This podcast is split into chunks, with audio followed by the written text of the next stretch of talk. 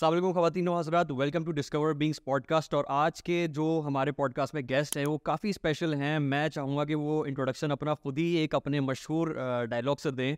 तो sir please एक ज़रा ज़रा हो जाए। वेलकम टू काफ़ी वगैरह। सर यार ये जो आवाज़ है ना जब आप कैफ़े में घुसते हैं और एक ये आपको वेलकम मिलता है जो कि पाकिस्तान में या मैंने जो ट्रैवलिंग करी है मैंने कभी अपनी लाइफ में ऐसा वेलकम किसी भी रेस्टोरेंट या कैफ़े के अंदर नहीं देगा तो sir very warm welcome to our podcast अस्सलाम वालेकुम कैसे हैं आप सर? वालेकुम सलाम। बहुत ही ज़बरदस्त। Thank you very much for the opportunity sir मैं uh, मुझे इतनी खुशी हो रही है आपका पॉडकास्ट करते हुए क्योंकि uh, जो रेस्टोरेंट एक कैफ़े एक्सपीरियंस आपने कराची वालों को आगे दिया है वो सर बहुत ही काबिल तारीफ़ है और बहुत शुक्रिया उसके लिए। थैंक यू आप uh, मैं सर बिल्कुल जानना चाहूँगा थोड़ा सा अर्ली लाइफ के बारे में आपके कि आपने कैसे इस बिज़नेस के अंदर आए क्या करते रहे इतने टाइप्स और इस एज में आगे कितना बड़ा रिस्क लेना ये कैसा था सर ये आपके लिए? अर्ली लाइफ अगर शुरू करेंगे तो मैं फिफ्टी नाइन ईयर्स का हूँ। बट अर्ली गुस्सा नहीं है। इसको समराइज कर दे थोड़ा सा। मेरा बचपन जो है वो काफ़ी स्ट्रगल वाला था। लियारी के चैरिटी स्कूल में अच्छे मैट्रिक किया मैंने। खारा दर के समझे झोपड़पट्टी में। ओह। पच्छी मार्केट के अंदर खारा दर के अंदर एक टूटी फूटी बिल्डिंग के अंदर छोटे से फ्लैट के अंदर। बचपन गुजरा है। सही। तो डिफ़िकल्ट चाइल्डहुड था बट स्ट्रगल करा आगे बढ़े वहाँ से इस्लामिया कॉलेज गए। और पंद्रह साल की उम्र से जॉब करना शुरू करी बेस्ट पार्ट तो आई एम वेरी ग्रेटफुल कि वो इतना ज़बरदस्त मेरी लाइफ टर्न आउट हुई कि पंद्रह साल की उम्र से मुझे काम करना पड़ा which was very good that's why जो मैं हूँ आज वो सब उसी उसी difficult childhood is all part of that development उसके बाद इंजीनियर बनने का शौक़ था। अच्छा। इस्लामिया कॉलेज से वो किया इंटरमीडिएट किया। इस्लामिया कॉलेज इसलिए कि एक साल का गैप आया मैट्रिक के बाद कॉलेज जाने के लिए रेडी नहीं था। बेसिकली बस में बैठने के लिए जो पैसे चाहिए होते हैं वो नहीं थे उस ज़माने में अच्छा। कि मैं कॉलेज जा सकूँ। तो कॉलेज नहीं गया। तो उसके बाद कुछ हालात ऐसे बेहतर हुए कि कॉलेज जाना शुरू हुआ। और वो हालात बेहतर क्या हुए? साइकिल आ गई मेरे पास। अच्छा। तो आपकी आपकी मतलब खारा दर से फिर इस्लामिया जो है वो साइकिल हाँ तो साइकिल पे कॉलेज गया। दो साल इस्लामिया कॉलेज में गुजारे। उस दो सालों में मैं जॉब्स करता था पार्ट टाइम। अपनी एजुकेशन को भी थोड़ा सा सपोर्ट करता था घर वालों को भी सपोर्ट करता था। और फिर इसी तरह से एन यूनिवर्सिटी ऑफ़ इंजीनियरिंग में एडमिशन लिया। और साथ साथ जॉब चल रही थी उस जमाने में एक सेल्स जॉब ज्वाइन करी मैंने। सेल्स जॉब जो थी वो इंसाइक्लोपीडियाज बेचते थे हम लोग डोर टू डोर अच्छा। उस जमाने में नाइनटीन एटीज़ में। तो आ, मैंने बताया ना मैं फिफ्टी नाइन सिक्सटी फाइव की पैदाइश हूँ फिफ्टी एट फिफ्टी नाइन का हो गया हूँ। फिफ्टी नाइन बोल दिया ना मैंने फिफ्टी नाइन का आपने? अच्छा हाँ। फिफ्टी सेवन में चले दो साल कम कर दिया क्या हो गया? मैं फिफ्टी नाइन की सोच रहा हूँ आजकल? हाँ तो और वो जॉब जो थी सेल्स की जॉब थी उसमें कमीशन इनकम थी। सेल्स का काम मुझे बहुत पसंद आया। कमीशन पे पैसे अर्न करना वाला आइडिया बहुत अच्छा लगा और मैंने इंजीनियरिंग यूनिवर्सिटी से ड्रॉप आउट कर दिया दो साल पढ़ के और मैंने अपना करियर बनाया डायरेक्ट सेल्स करियर बनाने का मतलब डायरेक्ट सेल्स में आ, अपना करियर बनाने का मतलब ये होता है कि आप अपनी टीम बिल्ड करते हैं और उस टीम को सिखाते हैं आप कि सेल्स कैसे की जाती है। तो वो इंजीनियरिंग का जो ड्रीम था वो वाइंड अप हाँ वो इंजीनियरिंग का ड्रीम वाइंड अप इंजीनियरिंग का ड्रीम जो है वो ज़ाहिर है पहले तो वहाँ जाके पढ़ने से पता चला कि इंजीनियरिंग जो है वो उतना जो मेरे माइंड में था वो सब वैसा नहीं है। वैसा है नहीं। काफ़ी मुश्किल पढ़ाई थी और मुझे लग रहा था कि नहीं वो मुझे इतना मैथमेटिक्स और इतना सीरियस इंटरेस्ट नहीं था उसमें जो मैं समझता था। सही। तो वहाँ जाते ही अंदाज़ा हो गया था लेकिन कि मैं इन्जॉय ही नहीं कर रहा था पढ़ना तो सर हमारे पास काउंसलिंग की भी तो कमी रही है ना मिशन हाँ। कि आपको आइडिया नहीं था कि कहाँ एडमिशन लेना है कैसे? वहाँ पे जब जाके पता चला कि और फिर ज़ाहिर है दूसरा वहाँ का इंजीनियरिंग ऑप्शन अपनी जगह था। कि दो साल में इंजीनियर बनेंगे फिर इतने साल के बाद ये करेंगे तो उतने साल के बाद जाके कुछ जो इनकम होने वाली है वो यहाँ पर सेल्स की जॉब में एक साल में हो सकती है। अच्छा। और मेरे बहुत सारे एम्बिशंस थे लाइफ के ड्रीम्स थे उसको फास्ट ट्रैक करना था। तो सेल्स की जॉब ज्वाइन करी करियर बिल्ड किया उस वहाँ पर मैंने पार्ट टाइम सेल्समैन ज्वाइन किया और ग्यारह साल तक वहाँ पर काम किया। अच्छा। और उसमें जो है वो उसी कंपनी के बहुत सारे ऑफ़िस हमने बिल्ड किए उस ज़माने में इंसाइक्लोपीडिया दो तीन सेल्स डिविजन्स बिल्ड करे सारा फोकस जो है वो मेरा होता था लोगों को ट्रेन करने पे और ट्रेनिंग सिर्फ़ सेल्स की नहीं होती थी, जिस तरह मैंने अपनी लाइफ को टर्न अराउंड किया था, अपने एम्बिशंस और ड्रीम्स और उसके हिसाब से, वो मैं लोगों को ट्रेन करता था कि किस तरह से बिलीफ ना छोड़ा जाए, किस तरह से अपने ड्रीम से फोकस किया जाए, किस तरह लाइफ आगे बढ़ाई जाए। पर्सनल डेवलपमेंट के ऊपर मैंने यूनिवर्सिटी से ड्रॉप आउट के बाद मैंने बहुत पढ़ा। अच्छा। और वो मैं पढ़ना शुरू किया पर्सनल डेवलपमेंट और dreams and goals and time management और ये सर्टिफिकेशन नहीं किताबें पढ़ना। किताबें अच्छा सेल्फ पढ़ना शुरू किया मैंने हाँ सेल्फ हेल्प पे बहुत कुछ पढ़ना शुरू किया और लाइफ में अप्लाई करना शुरू किया और वही मैंने लोगों को सिखाना शुरू किया। इसीलिए मैं कहता हूँ कि मैं चालीस साल से ट्रेनिंग कर रहा हूँ लोगों की। तो जो मैं सीखता हूँ लाइफ में अप्लाई करता हूँ रिज़ल्ट अच्छा होता है सिखाता हूँ लोगों को। सही। तो वहाँ पे ग्यारह साल काम किया फिर मुझे अपॉर्चुनिटी मिली हांगकॉन्ग में जॉब ऑफ़र हुई मुझे जिस कंपनी से हम प्रोडक्ट्स इंपोर्ट किया करते थे वो भी सेल्स की थी। हाँ तो वो जिस कंपनी से हम प्रोडक्ट्स इंपोर्ट करते थे पाकिस्तान में उसने मुझे जॉब ऑफ़र की। तो अब जो मेरा रोल था वो एक्सपैंड हो गया एशिया पैसिफिक रीजन में मुझे मिला मुझे बहुत सारी कंट्रीज़ की रिस्पॉन्सिबिलिटी मिली।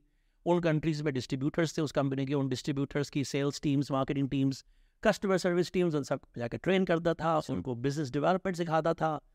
बिज़नेस को एक्सपैंड किया दस कंट्रीज़ से बीस कंट्रीज़ में लेके गया। ज़बरदस्त। तो ये सब मैंने सोलह साल तक किया वहाँ पे। अच्छा तो ये आ, तो बीस साल हांगकॉन्ग में रहा मैं। सही। नेशनलिटी मेरी चाइनीज़ है। वो शुरू की मेरी इंट्रोडक्शन लाइव जो है वो इसलिए बेस हो गई अच्छा कि मैं आपने मुझसे वेलकम करवा दिया। मैं भी मैं भी चाइनीज़ के साथ बैठा हुआ हूँ। या मैं पाकिस्तानी के साथ बैठा हूँ। बिल्कुल बिल्कुल। तो मैं जो है वो पैदा इंडिया में हुआ था। बचपन मेरा यहाँ गुजरा। अच्छा। बीस साल हांगकॉन्ग में रहने की वजह से नेशनैलिटी चेंज करने का ऑप्शन था। सही। तो चाइनीज़ नेशनैलिटी है मेरी। सही है। और हांगकॉन्ग में रह के जो चाइनीज़ नेशनैलिटी जिसको मिलती है उसको हांगकॉन्ग का पासपोर्ट मिलता है। तो अच्छा। काफ़ी मिक्सड अप हो गया हमारा। डिफरेंट पासपोर्ट होता है मतलब चाइनीज़ पासपोर्ट से हटके अलग पासपोर्ट है हाँ तो वो हांगकॉन्ग पासपोर्ट लेकिन नेशनलिटी आपके पास बट अब मैं, मैं हमेशा से पाकिस्तानी था अभी भी पाकिस्तानी हूँ। पाकिस्तान ओरिजिनल कार्ड एक सबूत होता है वो है मेरे पास अच्छा। जिसकी बात चलता है कि ओरिजिनली पाकिस्तानी ही है। तो ये हांगकांग में कितना टाइम गुजारा? बीस साल हांगकॉन्ग 20 साल। गुजारे मैंने सोलह साल कॉर्पोरेट जॉब में काम किया। उस कॉर्पोरेट जॉब के छूटने के बाद जो है मैंने अपनी ट्रेनिंग कंपनी फॉर्म करी। सेल्स मार्केटिंग कस्टमर सर्विस सिखाना शुरू किया लोगों को और उस ज़माने में एक और चीज़ थी जिसमें मैं बहुत पढ़ रहा था और अपनी लाइफ में अप्लाई कर रहा था वो थी पॉजिटिव साइकोलॉजी और हैप्पीनेस की ट्रेनिंग ओके। जो कि आज से दस साल पहले बहुत दुनिया भर में पॉपुलर हो रही थी। पाकिस्तान में अभी भी इतनी पॉपुलर नहीं है नहीं तो ये हांगकांग में रहते हुए स्टार्ट किया। ये सब हांगकॉन्ग में किया मैंने। अच्छा। जॉब छूट गई। निकाल दिया गया मैं नौकरी से। अच्छा। तो वो एक बहुत अच्छा बहुत ही ज़बरदस्त पॉजिटिव चीज़ हुई मेरी लाइफ में क्योंकि मेरा एक बहुत बचपन से जो ड्रीम था बहुत पुराना एक जो रह गया था वो था कि अपना ऑन्टरप्रिनरशिप करना है अपना बिज़नेस करना है और टाइम गुजरता जा रहा था। 45, 46, 40, 47 शायद मेरी एज थी उस वक्त। और हर दफ़ा जब मैं सोचता था कि अगले साल जॉब छोड़ के अपना काम करूँगा तो प्रमोशन हो जाता था पैसे ज़बरदस्त थे और लाइफ कंफर्टेबल इतनी थी कि मुश्किल से मुश्किल। तो वही मुझे चाहिए था लाइफ में। कि भाई सर ये आप निकाला जाए। मैं सॉरी आपको इंटरप्ट कर रहा हूँ लेकिन आपने बड़ा ज़बरदस्त इतने प्राउडली आपने कह दिया कि मुझे जॉब से निकाल दिया गया। हम्म, तो ये इतनी पॉजिटिविटी जो है ये वो ट्रेनिंग वाले उस दौर से आ रही थी या ये लाइफ में पहले से थी? नहीं it all part of my upbringing it was all part of my जो मैंने सीखा था लाइफ में कि जो भी कुछ होता है हाँ। उसके अंदर दो ऑप्शन होते हैं आपके पास। अच्छा। पॉजिटिव और नेगेटिव लेकिन टैटू बना हुआ है यहाँ पे। सर ये टैटू ऐसे ये दोनों हैप्पी और सैड फेसेस का टैटू तो आप एवरी डे चॉइस है ये हर सिचुएशन में चॉइस है ऐसे हो जाए ऐसे हो जाए योर चॉइस अच्छा सर तो फिर ये आपके हांगकांग की जर्नी से हम आप बाहर आते हैं हम बात करते हैं कि आप एक ट्रेनिंग और इन सब चीज़ों बस आ रहे हैं अभी कॉफ़ी वगैरह पे पहुँच गए ऑलमोस्ट कॉफ़ी पे कहाँ से लैस हो गए पहुँच गए पहुँच गए। पहुँच गए? हाँ बस बस वो कनेक्ट कर रहा था मैं कोशिश कर रहा था। कह रहे सर बिल्कुल करिए की समरी देने की। तो ट्रेनिंग कंपनी जब मैंने फॉर्म की तो सेल्स मार्केटिंग कस्टमर सर्विस की बजाय मैंने हैप्पीनेस ट्रेनिंग करना शुरू की जो कि नई चीज़ थी। हैप्पीनेस ट्रेनिंग होती है कि लोगों को सिखाया जाए कि हैप्पी कैसे हुआ जाता है और उस हैप्पीनेस की वजह से उनके काम पे क्या इफ़ेक्ट पड़ता है उनकी प्रोडक्टिविटी एफिशिएंसी कैसे बेहतर होती है। तो कॉर्पोरेट लेवल पे वो एक ट्रेनिंग प्रोग्राम होता है वो मैंने करना शुरू किया। अच्छा। उसी ट्रेनिंग प्रोग्राम के हवाले से मेरे पाकिस्तान के ट्रिप्स लगना शुरू हुए। अब वो कनेक्ट कनेक्ट हो रही है कहानी। ठीक है। कॉफ़ी वगैरह वाली।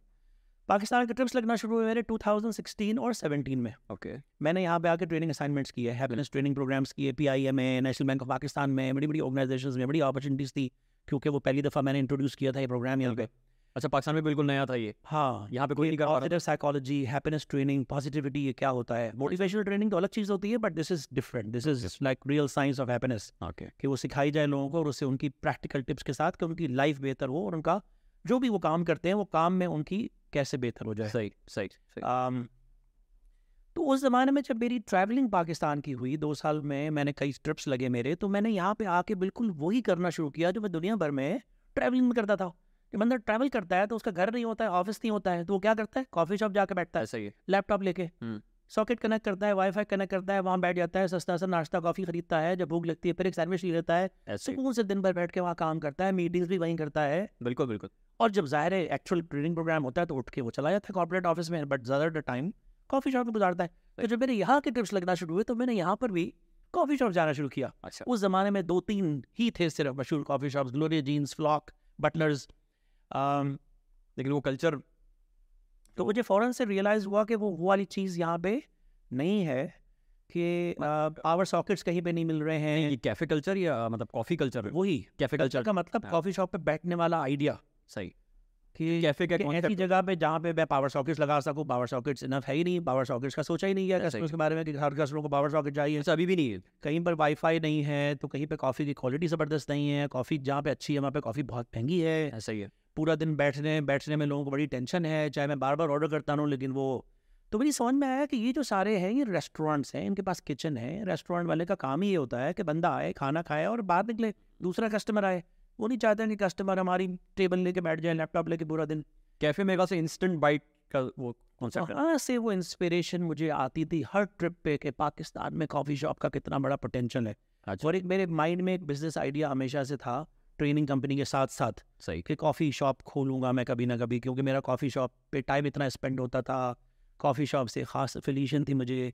मुझे एक ऐसा बिज़नेस लगता था कि जिससे लोगों की लाइफ चेंज हो जाती है अच्छे कॉफ़ी शॉप में अगर बंदा आ के चला जाए तो अच्छा आप कॉफ़ी खुद भी बनाते थे जब आप वर्किंग थे या फिर बस हमेशा कैफेज वगैरह में पीती है कॉफ़ी हाँ नहीं खुद से बनाने का तो मतलब इंस्टेंट कॉफ़ी होती है ना वो गलत चीज़ होती है। अच्छा। कभी ऐसा शौक था ही नहीं उसका। सही सही सही। कॉफ़ी शॉप से बैठने से ही पता चलता था।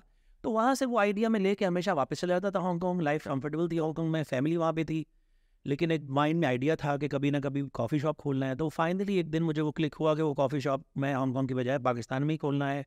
और एक बहुत बड़ा सा ड्रीम मेरे माइंड में डेवलप होना शुरू हो गया कि पाकिस्तान की सबसे बड़ी सबसे ज़बरदस्त कॉफ़ी शॉप चेन होगी लोकल कॉफ़ी शॉप चेन होगी। एक लिस्ट मेरे माइंड में डेवलप हो गई कि वहाँ पे पावर सॉकेट्स होंगे वाईफाई हमेशा चलेगा कॉफ़ी ज़बरदस्त होगी प्राइस कम होगी। स्टाफ हमेशा खुश होगा हाँ, टॉयलेट हमेशा साफ़ होगा सही म्यूज़िक हमेशा ज़बरदस्त होगा। और मेरे ख्याल से पानी नहीं बेचा जाएगा। पानी नहीं बेचा जाएगा पानी फ्री में मिलेगा तो फिर भी बात करेंगे उनके पानी क्यों नहीं बेचा जाएगा? तो वो पूरी एक और हंड्रेड आउटलेट्स बनाएँगे। ड्रीम डेवलप हो गया माइंड में कि हंड्रेड आउटलेट्स होंगे पूरे पाकिस्तान में और इतना बड़ा ये होगा और ये होगा, वो होगा। और सबसे बड़ी बात जो मेरे माइंड में आती थी वो ये कि कितना उसका इम्पैक्ट होगा लोकल इंडस्ट्री पे, कितने लोगों की जॉब अपॉर्चुनिटीज़ होंगी और जो हमारा सोशल रिस्पॉन्सिबिलिटी वाला एंगल जो मेरा एक और इंटरेस्ट था हमेशा से अपने कामों में कि उसको अप्लाई करने की कितनी अपॉर्चुनिटीज़ है पाकिस्तान में। तो वो सब मिलके एक किसी तरह से मेरे माइंड में वो ऐसा आया कि मैं हांगकॉन्ग छोड़ने पर तैयार हो गया अपनी फैमिली को छोड़ने में तैयार हो गया अपनी कंफर्टेबल लाइफ छोड़ने पर तैयार हो गया। बट टू बी ऑनेस्ट सिर्फ़ वो एक ही रीज़न नहीं था। जब वो माइंड में आइडिया डेवलप होना शुरू हुआ तो और बहुत सारी चीज़ें ऐसी जमा होने लगी लाइफ में जैसे मुझे सारी चीज़ें पाकिस्तान की तरफ़ पुश कर रही हो। अच्छा मेरे पेरेंट्स का बुज़ुर्ग होना और। उनका अच्छा पेरेंट्स की उनके साथ टाइम स्पेंड करने के लिए पाकिस्तान आना मेरी बेटी पाकिस्तान मूव हो गई शादी करके उससे मिलने आना और फिर ग्रैंड डॉटर के साथ डेवलप हो होना उसकी वजह से पाकिस्तान आना सॉरी मैं यहाँ पे आपको कट करूँगा। अब एक आप बाहर एक इंटरनेशनल कंट्री में आप बैठ के अपना आराम से करता धरता सब चला रहे हैं और पैसे भी अच्छे बन रहे हैं तो मतलब उस दौर में जब आप यहाँ पे आने का सोच रहे हैं लोग पाकिस्तान से जाने का सोच रहे थे हाँ तो वही ना। तो आपको मुश्किल आपकी फैमिली सपोर्ट किस तरह था कि यार ठीक है आप जा रहे हैं आप इतना बड़ा स्टेप ले रहे हैं रिस्क ले रहे हैं तो फैमिली सपोर्ट के बारे में मैं ज़रा जानना चाहूँगा क्या किस तरह था? भाई ज़ाहिर है एक तो फैमिली होती है जो इंटीमेट फैमिली होती है most important wife and kids और दूसरी एक्सटेंडेड फैमिली होती है। तो ज़ाहिर एक्सटेंडेड फैमिली का तो ख्याल ये था कि सब लोग मुल्क छोड़ के आ रहे हैं तुम यहाँ आने की क्यों सोच रहे हो? हाँ। बट वाइफ के साथ और फैमिली के साथ जो रिलेशनशिप जिस तरह का होगा उस तरह का सपोर्ट सिस्टम होगा। ऐसे ही। हम लोग रिलेशनशिप है ज़रा इस तरह की कि हम एक दूसरे को सपोर्ट करते हैं सही। एक दूसरे के ड्रीम्स और एम्बिशन को सपोर्ट करते हैं उसकी वजह से कॉम्प्रोमाइज सेक्रीफाइस करना पड़ता है वो करते हैं। सही। तो उनका ये भी ख्याल था कि जाके हो सकता है छः महीने बाद वापस आ जाए। अगर नहीं वापस आता है तो देखा जाएगा हो सकता है कि हम उसको ज्वाइन कर लें। हो सकता है कि ऐसे हांगकॉन्ग पाकिस्तान की ट्रिप्स लगती रहे। तो बिल्कुल ऐसा कुछ ये नहीं था कि हम कुछ अलग हो रहे हैं या क्या हो रहे हैं। अच्छा। बट ये था कि हाँ और सबसे इंपॉर्टेंट बात ये थी कि मेरे बेटे के लिए एक अपॉर्चुनिटी थी स्पेशल ओलंपिक्स ऑफ़ पाकिस्तान के साथ ट्रेन होने की। अच्छा। और स्पेशल ओलंपिक्स ऑफ़ पाकिस्तान एक बहुत ही ज़बरदस्त ऑर्गेनाइजेशन पाकिस्तान की और मुझे हमेशा अच्छा लगता है उसका नाम लेना और उसका ज़िक्र करना। सही। आई होप कि लाइन एडिट ना हो जाए इरेलीवेंट समझ के। नहीं नहीं वैसा तो रौनक रौनक लाखानी और उनकी टीम है जो स्पेशल बच्चों के लिए स्पेशल ओलंपिक्स रन हैं उनको स्पोर्ट्स में ट्रेन करते हैं उनको अपॉर्चुनिटीज़ मिलती है। अभी कुछ last month 80 Olympic champions gold जीत कर आए हैं जर्मनी में अच्छा। जो कि न्यूज़ में और मेन स्ट्रीम में आपको नेक्स्ट पॉडकास्ट में रौनक लाखानी को और उनकी टीम को बुलाएगा। इंशाल्लाह तो आपको बताएँगे। तो खैर तो मेरे बेटे के पास ये अपॉर्चुनिटी थी आज से पाँच साल पहले कि वो एक साल उनके साथ ट्रेन हो तो उसकी अपॉर्चुनिटी होगी कि हो सकता है वो स्पेशल ओलंपिक्स में सेलेक्ट हो जाए। हम्म, तो वो भी हुआ वो सिलेक्ट हुआ वो अबू धाबी के वर्ल्ड गेम्स में गया अच्छा। गोल्ड मेडल्स और ब्रॉन्ज मेडल्स जीत के आया पाकिस्तान का नाम रोशन किया कारनामा किया। बेटे का नाम क्या है? हुर एच यू आर हुर? हुर मुश्ताक। हुरमुश अच्छा। तो हुरमुश अच्छा। ने गोल्ड मेडल्स विन किए ओलंपिक चैंपियन बना। तो वो भी एक रीज़न था कि जब मैं यहाँ पे आऊँगा तो मैं अपने इस ड्रीम पे फोकस करूँगा कॉफ़ी शॉप पे। दूसरा ये था कि पाकिस्तान में हैप्पीनेस ट्रेनिंग जो लोग नहीं कर रहे हैं वो भी मुझे करने मिलेगी। और कोई स्पेशल ओलंपिक्स की ट्रेनिंग की अपॉर्चुनिटी मिलेगी।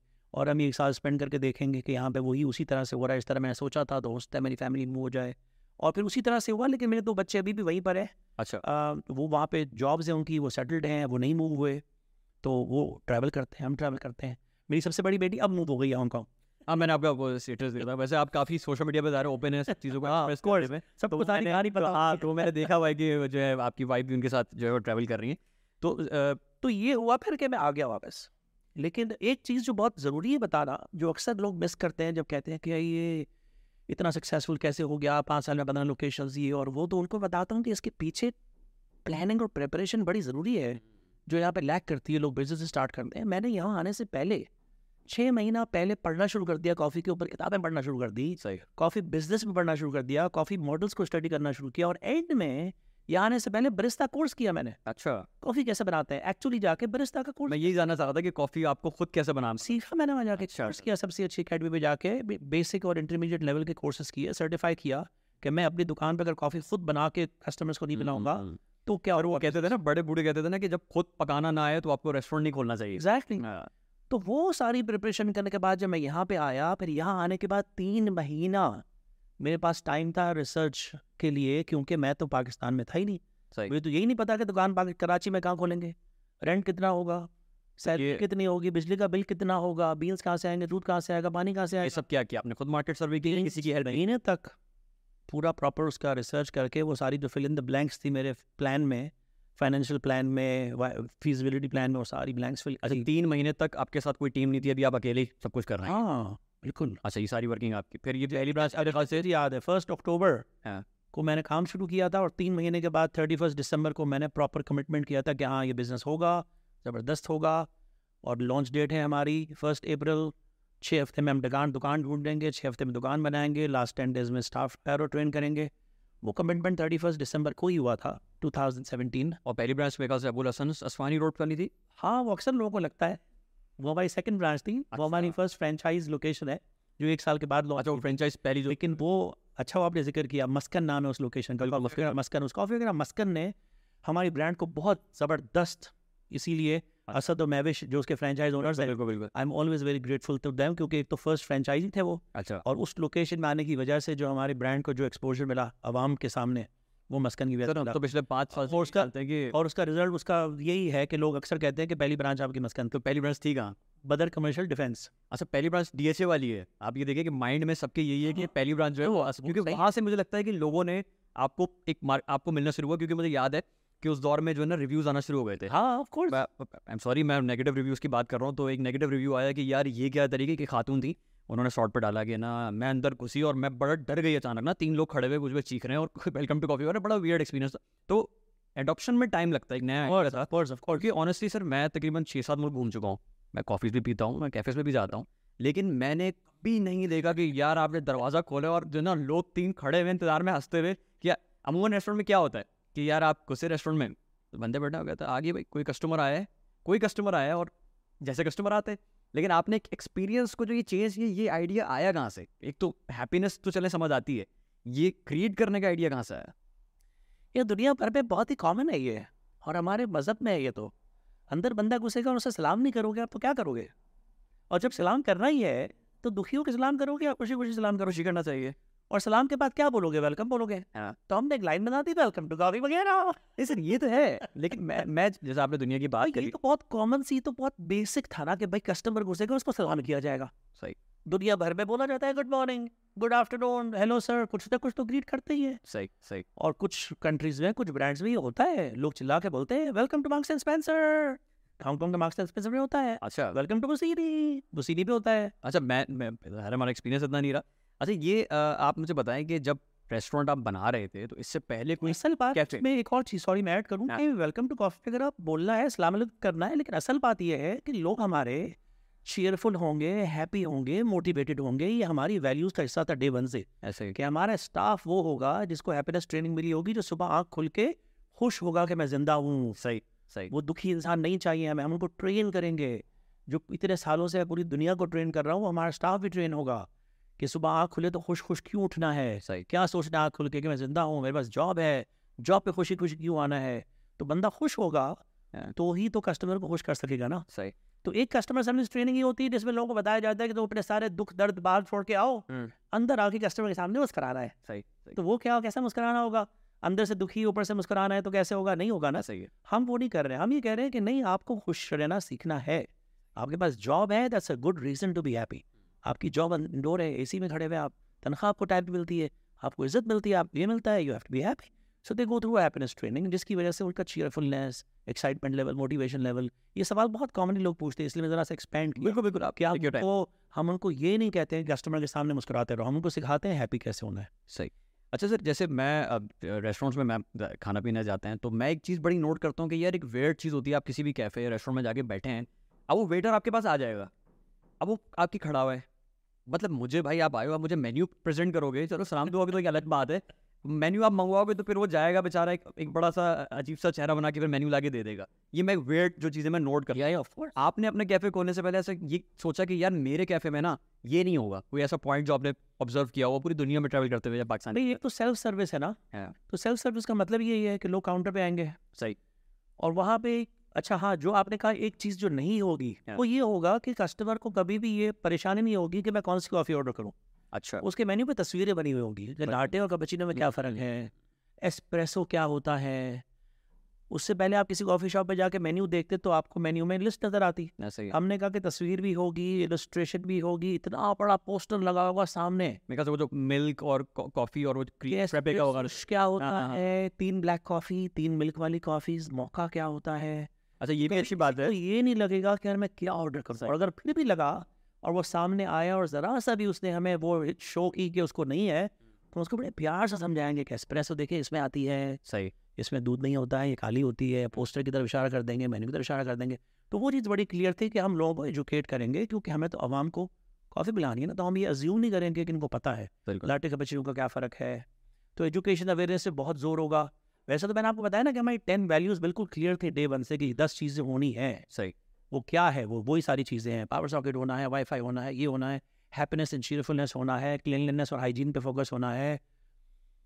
कस्टमर सर्विस बिल्कुल टॉप क्लास होनी है प्राइसेस रीजनेबल होनी है म्यूज़िक की प्लेलिस्ट बिल्कुल सोच समझ के बनानी है टॉयलेट हमेशा क्लियर होनी है। तो ये सब कुछ हमारी डे वन से वैल्यूज़ का हिस्सा था। अच्छा जो अभी तक हमने उसको पकड़ के रखा हुआ है और एक बिल्कुल सबसे हट के सोशल रिस्पॉन्सिबिलिटी एक बिल्कुल ही अलग टॉपिक है। हम्म। उसमें हम घुसेंगे तो एक अलग आधे घंटे का हो जाएगा कि सोशल रिस्पॉन्सिबिलिटी हर बिज़नेस की होती है। सही। वो एक बिल्कुल हमारी वैल्यूज़ का हिस्सा था कि हम सोशल रिस्पॉन्सिबिलिटी में क्या करने वाले हैं। कुछ चीज़ें डे वन से पता थी हमें जैसे कि लो वेस्ट हम प्लास्टिक की पानी की बोतलें नहीं बेचेंगे क्योंकि सबसे बड़ा कचरा निकलता है वेस्ट रेस्टोरेंट्स और कैफ़े से वो प्लास्टिक की पानी की बोतलें होती हैं। हम्म, वो हम नहीं बेचेंगे वही एक तरीका है प्लास्टिक का वेस्ट ना करने का और कोक। के कैंस सॉफ्ट ड्रिंक के कैंस नहीं बेचेंगे। कुछ चीज़ें बिल्कुल डे वन से क्लियर थी और जब नहीं बेचेंगे तो क्या करेंगे? डिस्पेंसर लगाएँगे फ्री में पानी देंगे। ऐसा ही वो डे वन से हमारी वैल्यू का हिस्सा बन गया? अब वो हमारे लिए इम्प्लीमेंट करना मुश्किल होता जा रहा है जब हम फ़ूड कोर्ट्स के कियोस्क मॉडल्स में जा रहे हैं। वहाँ पे कोई डिस्पेंसरी लगा हुआ है ना वहाँ पे पानी की बोतल बिक बेच रहे हैं ना पिला रहे हैं। सिर्फ़ कहते हैं सॉरी पानी नहीं है। अच्छा ये मना करना पड़ जाता है। बस लेकिन हमें नहीं बनाना है। प्लास्टिक की बोतल अच्छा, बड़ा सा बड़ा हमारे इसके ऊपर वो है इसके पीछे कि भाई इतना पैसा बन सकता है। क्योंकि मेरे ख्याल से जो ब्रांड्स को सबसे ज़्यादा फ़ायदा होता है वो ये जैसे फ्राइज हैं बहुत पैसा होता है। है हाँ। ड्रिंक कैन हमने कहा नहीं डबल चार्ज करते जाते करके अपने मुल्क पे हमें नहीं बनाना है वो प्रॉफिट बस नहीं बनाया वैसे फ्री पानी जो है ये इसका कोई रिलीजियस बैकग्राउंड भी था या बस यही वेस्ट वेस्टेज नहीं था एक्चुअली लेकिन ज़ाहिर है सवाब हमें पता था फ्री पानी के पानी पिलाने से सवाब मिलता है। वो है ही ना हमारे जहाँ पे हैं अनाउंस करूँ या ना महँगा पानी बेच रही है। अंदर मेरे बैक ऑफ़ माइंड तो था ही ना कि भाई हाँ। पानी पिलाना सवाब भी तो है। बिल्कुल बिल्कुल। और लोग नोटिस करेंगे इस बात को और लोग ये भी एंगर लेंगे कि यार बड़ा सवाब का काम कर रहे हो और लोग हमें आगे कहते हैं और बड़ा सवाब का काम कर रहे हो। सही। फिर हम उनको बताते हैं कि हाँ ये भी है और सवाब वहाँ से पिलाने से भी मिल रहा है। प्लास्टिक का कचरा नहीं कर रहे हैं वो भी तो मज़हब में है ना हमारे कचरा नहीं करना है ना। ही सफ़ाई रेस्ट मान। तो वो क्या होगा कैसे होगा अगर सफ़ाई हम नहीं करेंगे तो बिज़नेस सोशल रिस्पॉन्सिबिलिटी अच्छा सर मैंने मैंने क्लियर थी डे वन से। विमेन ऑन्टरप्रिनोर्स वाली बात बड़ी क्लियर थी डे वन से कि अगर हम कॉफ़ी के साथ स्नैक्स रखेंगे तो कॉफ़ी शॉप्स वाले बेकरी से स्नैक्स खरीद सकते हैं। बहुत ही आसान काम है कि बेकरी से सेटिंग करी मैंने। सुबह इतनी ब्राउनी इतने पैटिस इतने केक दे देना हमें हम्म। रोज़ के रोज़। हम्म। आसान। अच्छा। लेकिन हमने कहा नहीं हम इतनी बड़ी जो कम्युनिटी है औरतों की जो घर पे बनाती है चीज़ें हम उनकी सपोर्ट करेंगे ताकि किसी के बिज़नेस का फ़ायदा हो। नए ऑन्टरप्रिनर्स को हम फ़ायदा देंगे। अभी हमारी नई सीरीज़ स्टार्ट हुई है कुछ अर्से पहले वीडियोस की।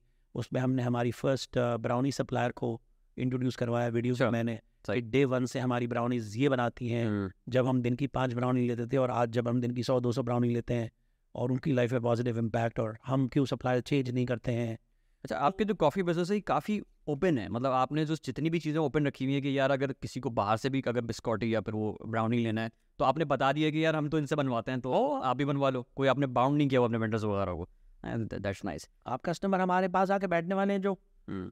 वो हमारे से लेने वाले हैं सर मैंने एक बड़ा बात नोट करी कि जो आपके जो कॉफ़ी कैफ़े में जो कॉफ़ी मिलती है उसका टेम्परेचर बाकी जो कॉफ़ी हाउसेज हैं उससे थोड़ा कम होता है। मतलब कॉफ़ी थोड़ी जल्दी ठंडी भी हो जाती है और इतनी गर्म नहीं होती कि आपका मुँह जला दे। हाँ। तो इसके पीछे क्या साइंस है? ये आपने मतलब जानबूझ के रखा हुआ है क्या? हाँ कॉफ़ी के पीछे बहुत लंबी चौड़ी साइंस है। अच्छा। आ, थोड़ा सा एक स्टेप पीछे जाते हाँ। हैं।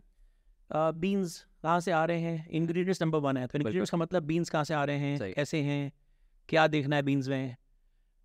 बीन पानी मिल्क इन सब की क्वालिटी से फ़र्क पड़ता है। पानी कौन सा यूज़ करेंगे उससे कॉफ़ी की टेस्ट पे फ़र्क पड़ेगा। अच्छा। तो इंग्रेडिएंट्स के अंदर ये हो गया। दूसरा होता है कि इक्विपमेंट कौन सा यूज़ कर रहे हैं। इक्विपमेंट से फ़र्क पड़ेगा कॉफ़ी पे। बटन दबा के कॉफ़ी निकलती है आसानी से और थोड़ी मुश्किल से कॉफ़ी निकलती है। सही। बरिस्ता स्किल्स जो बनाने वाला है वो किस तरह ट्रेन हुआ हुआ है उसको कॉफ़ी की साइंस के बारे में और क्या पता है। सही। तो इंग्रेडिएंट्स इक्विपमेंट बरिस्ता जो कॉफ़ी बनाने वाला है वो प्रेजेंटेशन हाँ। तो ये सारी चीज़ें मिला के कॉफ़ी ज़बरदस्त बनेगी ये सब। चीज़ों में से कुछ भी एक एलिमेंट भी अगर लैकिंग होगा। तो ज़बरदस्त कॉफ़ी नहीं बनेगी अच्छा कॉफ़ी का टेम्परेचर भी उसी का है उसका एक बेसिक सा रीज़न ये है कि सिक्सटी डिग्री से ऊपर जैसे ही उसमें गर्म दूध सिक्सटी से ऊपर अगर डाल दिया। तो कॉफ़ी का फ्लेवर एक्चुअली पचपन डिग्री सेंटीग्रेड के बाद कॉफ़ी का फ्लेवर चेंज हो जाता है कम होना शुरू होता है और 65 पे जाके समझे कॉफ़ी का फ्लेवर ऑलमोस्ट गायब हो जाता है 65 70 पे जाके अच्छा और वो रेंज में इसलिए बता रहा हूँ कि वो रेंज भी डिपेंड करती है कि वो कॉफ़ी कितनी स्ट्रांग है कौन से मीन्स हैं कहाँ का ओरिजिन है बट जनरली तो इसीलिए हम उसको फॉलो कर रहे हैं पाँच साल से। सही। हमें बहुत दिल चाहता है कि हम उसको भूल जाएँ और साइंस को और एकदम लोगों को उबाल के कॉफ़ी देना शुरू कर दें लेकिन अभी भी हम अटके हुए उसी बात पे कि नहीं हम लोगों को बता देते हैं कि हाँ हमारी कॉफ़ी इतनी गर्म नहीं होती है क्योंकि सिक्सटी से आगे जब हम ले जाएँ तो कॉफ़ी का फ्लेवर ख़त्म हो जाता है। तो इसलिए हम उसको रोकते हैं वहाँ पे जाके। और कस्टमर पहली दफ़ा आता है तो वो एक सिप लेके कहता है कि यार ये कॉफ़ी ठंडी है। तो हम उसको साइंस और लेक्चर देने की बजाय हम कहते हैं कि अरे ठंडी अभी गर्म कर देते हैं। कॉफ़ी उसको गर्म करके दे देते हैं उसको। अच्छा। और फिर उसको बताते हैं कि हमारी कॉफ़ी ज़रा सी ठंडी इसलिए लगती है लोगों को क्योंकि हम 55-60 के टेम्परेचर पे मिल्क की फ्रॉथिंग रोक देते हैं। अच्छा अच्छा सर कॉफ़ी के हवाले से बात हो रही थी तो दुनिया में बड़ी अजीब अजीब किस्म की कॉफ़ीज़ भी होती हैं जो हमने सिर्फ़ सुना है कभी ट्राई तो नहीं करा जैसे कोपी लुवैक है ब्लैक आइवरी है आई थिंक कैट पूप और एलिफेंट पूप से वो बनाई जाती है तो इसमें मतलब कितनी सच्चाई और क्या आपने ट्राई की हुई है ये चीज़ें तो उसके बारे में थोड़ा सा बताएँ। कोई ख़ास शौक नहीं था मुझे। अपॉर्चुनिटी थी मेरे पास इंडोनेशिया में। हाँ। कैट पूप से जो निकलता है। हाँ। बट ऐसा कोई शौक नहीं था कि उसको ट्राई किया जाए इतनी महँगी बीन्स निकाला जाए क्योंकि क्या होगा उसके अंदर? बीन्स ही तो है। हाँ। वो उसने डाइजेस्ट करके हजम करके पीछे से निकाल दिए। हाँ। और सही है जिसको पसंद है अच्छी बात है। नहीं तो मतलब आपने कभी ट्राई ट्राई नहीं करी हुई वो? नहीं। पाकिस्तान में मिलती है वैसे? हाँ। कौ, कौन सर्व कर रहे हैं? यहाँ पे कैफेज हैं या मतलब ये नहीं मेरे ख्याल मिलती नहीं है कैफेज पे नहीं मिलती है मतलब इंडोनेशिया से कहीं आ जाएगी किसी के पास अच्छा। कॉफ़ी लुआक तो इस वक्त वो- जो है पाकिस्तान में जो आप लोग बीन्स वगैरह यूज़ कर रहे हैं वो आप लोग कहाँ के मतलब हर किसी भी रीजन का लेते हैं या स्पेसिफिक रीजन का परचेजिंग वगैरह करते हैं? हमारे पास जो बीन्स हैं वो ब्राज़ील के होते हैं। अच्छा। हाँ और बीन्स में जो है वो क्या देखना होता है कि अरेबिका के बीन्स अच्छे होते हैं हंड्रेड परसेंट अरेबिका वो ज़रूरी है। सिंगल ओरिजिन हो तो बेहतर है। दो तीन कंट्रीज़ का मिक्सचर ना हो सिंगल ओरिजिन हो तो कॉफ़ी के बीन्स आप लें तो आप बताओ कि ये हर एक का एक डिस्टिंक्ट टेस्ट होता है ना? ऐसा ही तो हमने पहले कोलंबिया यूज़ करते थे कई सालों तक। लास्ट ईयर हमने स्विच कर दिया ब्राज़ील के ऊपर वो एक अपग्रेड किया हमने।